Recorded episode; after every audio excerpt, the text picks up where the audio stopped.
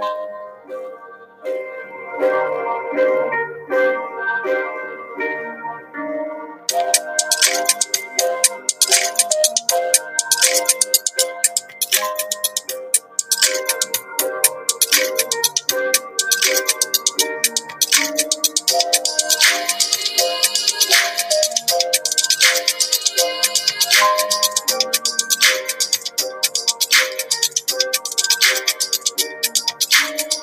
Welcome back, everybody. This is another episode of How J and A End Their Day. I am Jay. And I am A. It is approximately 9:03 p.m. on Wednesday, April the 1st and um, we are sitting here debating on what to talk about. You have any topic you want to start off with, or no? Okay. So, um, I want to talk a little bit about Deborah Tillman. Do you know who she is? Nope. So Deborah Tillman, she is the founder of Happy Home Christian Leadership Academy for Early Learners. Um, they call lot to say in one word. yeah, right. Try to say that five times fast. Happy Home Christian Leadership Academy for Early Learners, and Yeah, she no. is and she is called America's Super Nanny. Um, Super Nanny, but I haven't heard of her. yeah, America's Super Nanny. You gotta look her up. Um, okay. she wanted to go to one college and then decided not to. Her high school counselor told her that it would be better for her to go to, I think it was Wesleyan University because of her race. She's black. Um, so she went to Wesleyan. She didn't get good grades. She got kicked out. Um, somewhere down the line, she ended up at Georgetown Law. Didn't do that well there. Um, she had a, a lot of bad experiences with with childcare for her son. She claims that she prayed and asked God what to do, and then God said to her something like, "Make it better," and so then she ended up quitting her job in accounting and opening up a child care center. Okay. Um, that's the quick, down and dirty rundown on, on her. Um, but I want, Wiki version. yeah, that's the wiki version. What I wanted to talk about was her philosophy. She says that it does not take a village to raise children, it takes a parent. And parent is, of course, an acronym. The P is for positioned, the A is for adequately, the R is for raise, the E is for educate, the N is for nurture, and the T in parent is train. So she's looking to, she said that parents need to be able to be positioned to adequately raise, educate, nurture, and train the future generation. Just parents? Just parents. That's her. That's her philosophy. Doesn't take a village. You can just be a parent, and just be willing to do these things. What are your thoughts? That's like a, a mouthful. Seriously? Um I don't think you can do it by yourself. Raising children. Um I know that there are single parents out there that feel that they are. However, in reality, our culture is our children are raised by a village. Um, I feel as a parent, it's your responsibility to make sure what or who that village is is the right village.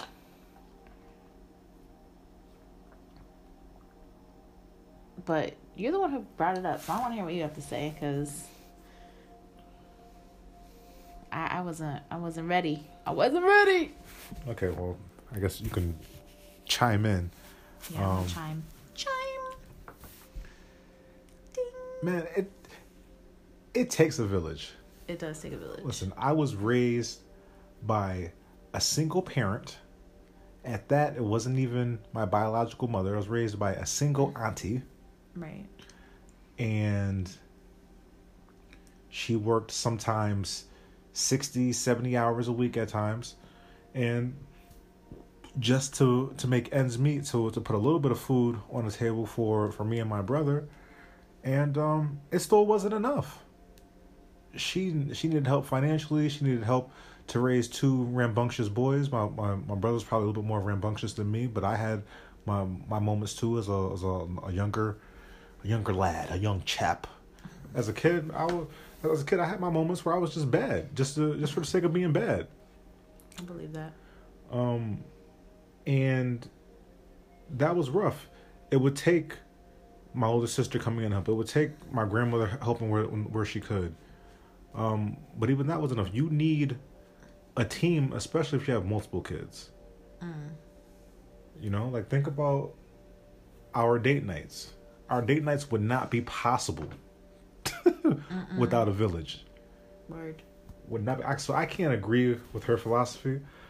Um, you need help. Mm-hmm. I think that's the problem with a, a, a lot of folks, um, or a problem people encounter, Mm-hmm. is that they think they can just do it on their own. Well, I don't need no man, or you have. To, I don't really, I don't really need her. I can do this by myself.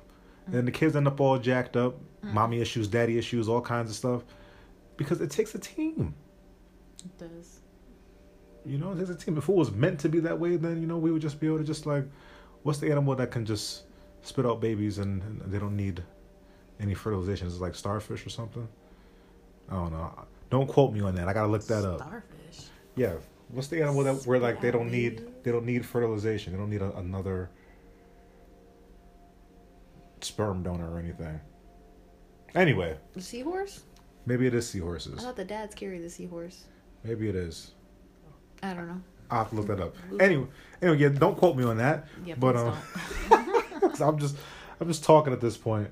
But my point is that in my opinion, you need a team. Whether that's f- close friends or other family members, you need a team, especially with multiple kids. but it has to be the right team. Okay. Um, it has to be the right team. For my first child, I wanted the mom, I wanted the dad, I wanted everybody, you know, around my child um, to help me raise our child together. And it just, I was in a toxic relationship and it just wasn't working and I tried really hard to make it work. Um, but it ended up being worse off for my child to be in the middle of, you know, arguing and back and forth and this and that. And I mean, unfortunately, but fortunately, you know, that village is not a part of my child's life. However, I believe that I was graced by God with another village, um, a husband who has taken on my daughter as his own and raises her as his own, and his family has taken her on. And, you know, I have church family that has, you know, taken on my children, um, godparents, and everything that I've desired for my children to have the people, the influences. Um, I think that is what really is key. Because the saying is, you know, if you hang around broke people, you're broke. If you hang around rich people, you get rich. So it depends on, you know, who's around you, who's influencing you, and that goes the same, you know, who do you let your kids hang around? Okay. You know, are they hanging around the kids that don't care about school, or are they hanging around those that, you know, get their work in and, you know, do extracurricular activities and, you know, aren't being a, a, a disturbance in the class, but, you know, there to learn? Are they hanging around, you know, um, on teams that have good sportsmanship? Like, I think that is very important on what are you surrounding your children with who are you surrounding your children with um because that that village is important if that makes sense No, it it does. it ma- I mean, yes, yes, no it doesn't make sense yes. It does make sense. Um, side note: boa constrictors, monitor lizards, and Komodo dragons You looked it up, everybody. can get pregnant without male fertilization. That's gross. Um, I didn't look up seahorses and stuff, but I just found that just just to throw it in there. Anyway, um, no the the type of village absolutely matters. Mm-hmm. Um, if if it wasn't for the different types of people that my mom allowed me to interact with, I don't think I'll be the person I am today. Um, I would be very different. There are plenty of people who had other types of villages, um, just down the block from me from where I grew up, and you know I can't tell you where they are. You know, some are in jail, some are wherever they might be. They didn't end up like like me, and I think that how does how do two people grow up down the street from each other, same neighborhood, same schools, you know, end up so different? I think it all boils down to the village that they're a part of. Um, you know, so kind of the village within a village. Yeah. Good question. But how how is this nanny or business owner? How is she so successful if her philosophy is we don't need a village? That's a good question. That's a don't have very the answer, quick- do? Well, we'd have to call her. You know, I, Pretty sure she probably sleep right now. I have no clue how and why she has been so successful, but I, I know that um the Washington Post sings her praises. Um, Steve Harvey sings her praises, and a bunch of other publications, Lifetime Television in particular. Hmm. And She's yeah, she's had a little TV show. So I, I don't know. She's doing something right, but I thought it was interesting to bring up that philosophy. As I sip on my waters, ice cold waters. All right, so I guess we'll end this by going with the deep question of the evening. Dun dun dun. Yes, I want chocolate ice cream. No, that's not what I was going to ask. Not even close. What do you think are the five most beautiful things in the world? Five Five. most beautiful things in the world. Yes. Um, that's not easy. One, the ocean, I think is beautiful. Two, I think um children being born is beautiful. Three, I think love is beautiful. Okay. That could be anything. Like, you know how you see those old couples who are like holding hands and eating at the restaurant and cutting up each other's food and Orthopedic strap up shoes and all. little New Balance sneakers on, taking walks. That's so cute. Um, Little brown joints with the strap ups on them. yeah, those that's beautiful to see. Um, four, well, I guess like ocean slash nature. Nature is beautiful. Um, babies, love. What else is beautiful? Um, in the whole world, Yeah. in the whole wide world. That's a big question. Um,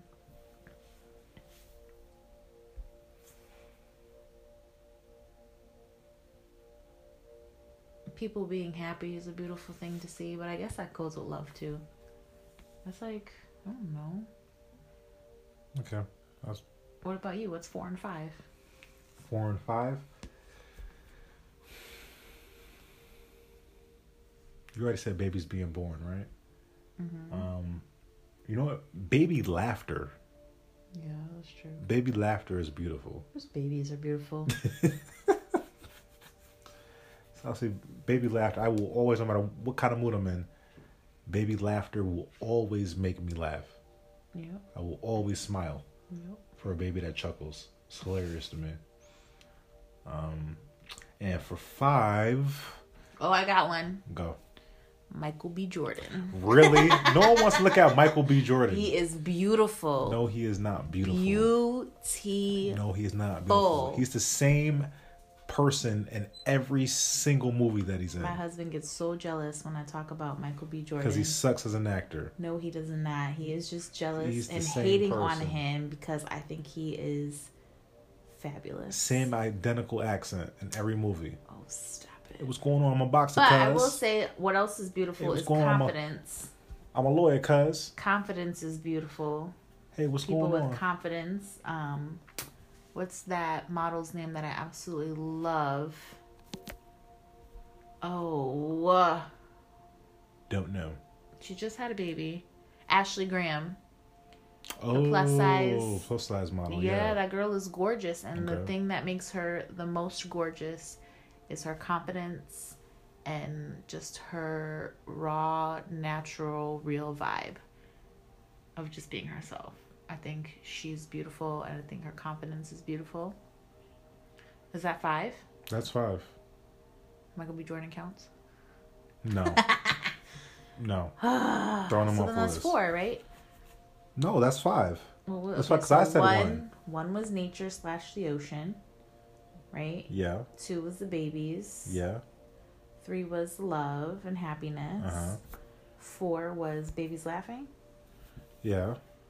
Well, Five was Michael B. Jordan. And then six was Ashley confidence. And the example of that would be Ashley Graham. yeah. And you, you said old people. That was part of the That's love. part of love. Okay. Love, love, love, right, it's time for bed because I'm starting to sing. And on that note, Note, note, note. yeah, she's bugging, guys. Bugging. On that note, we will see you guys again. Or Anybody knows how to do Cricut stuff? Trying to learn something new while on this quarantine? Holler at your girl. maybe we should cover that tonight. I mean, not tonight. Tomorrow night. You think so? Cricut stuff. I don't know. Cricut what- Cricut 101. How to Cricut. Not the game, the machine, the crafting machine. Yeah, if anyone has any um, Cricut tools or tips, please leave some comments on the on the uh, in the podcast podcast the podcast comment section below uh, podcast. because she needs some. She's trying to get this Cricut thing off the ground, and Yeah, I'm trying to find free stuff though. Like I really don't want to pay for everything because I already paid for the Cricut and you know, or sales or something. and so whatever you have, whatever you guys have, if you know anybody who does Cricut stuff, Holla at your girl. yeah, for reals, for reals. And with that, guys, we will see you tomorrow night. Yeah, Good night. Our child is up again. Oh, God. Yeah, we got to go. Good night, guys. Bye. Bye.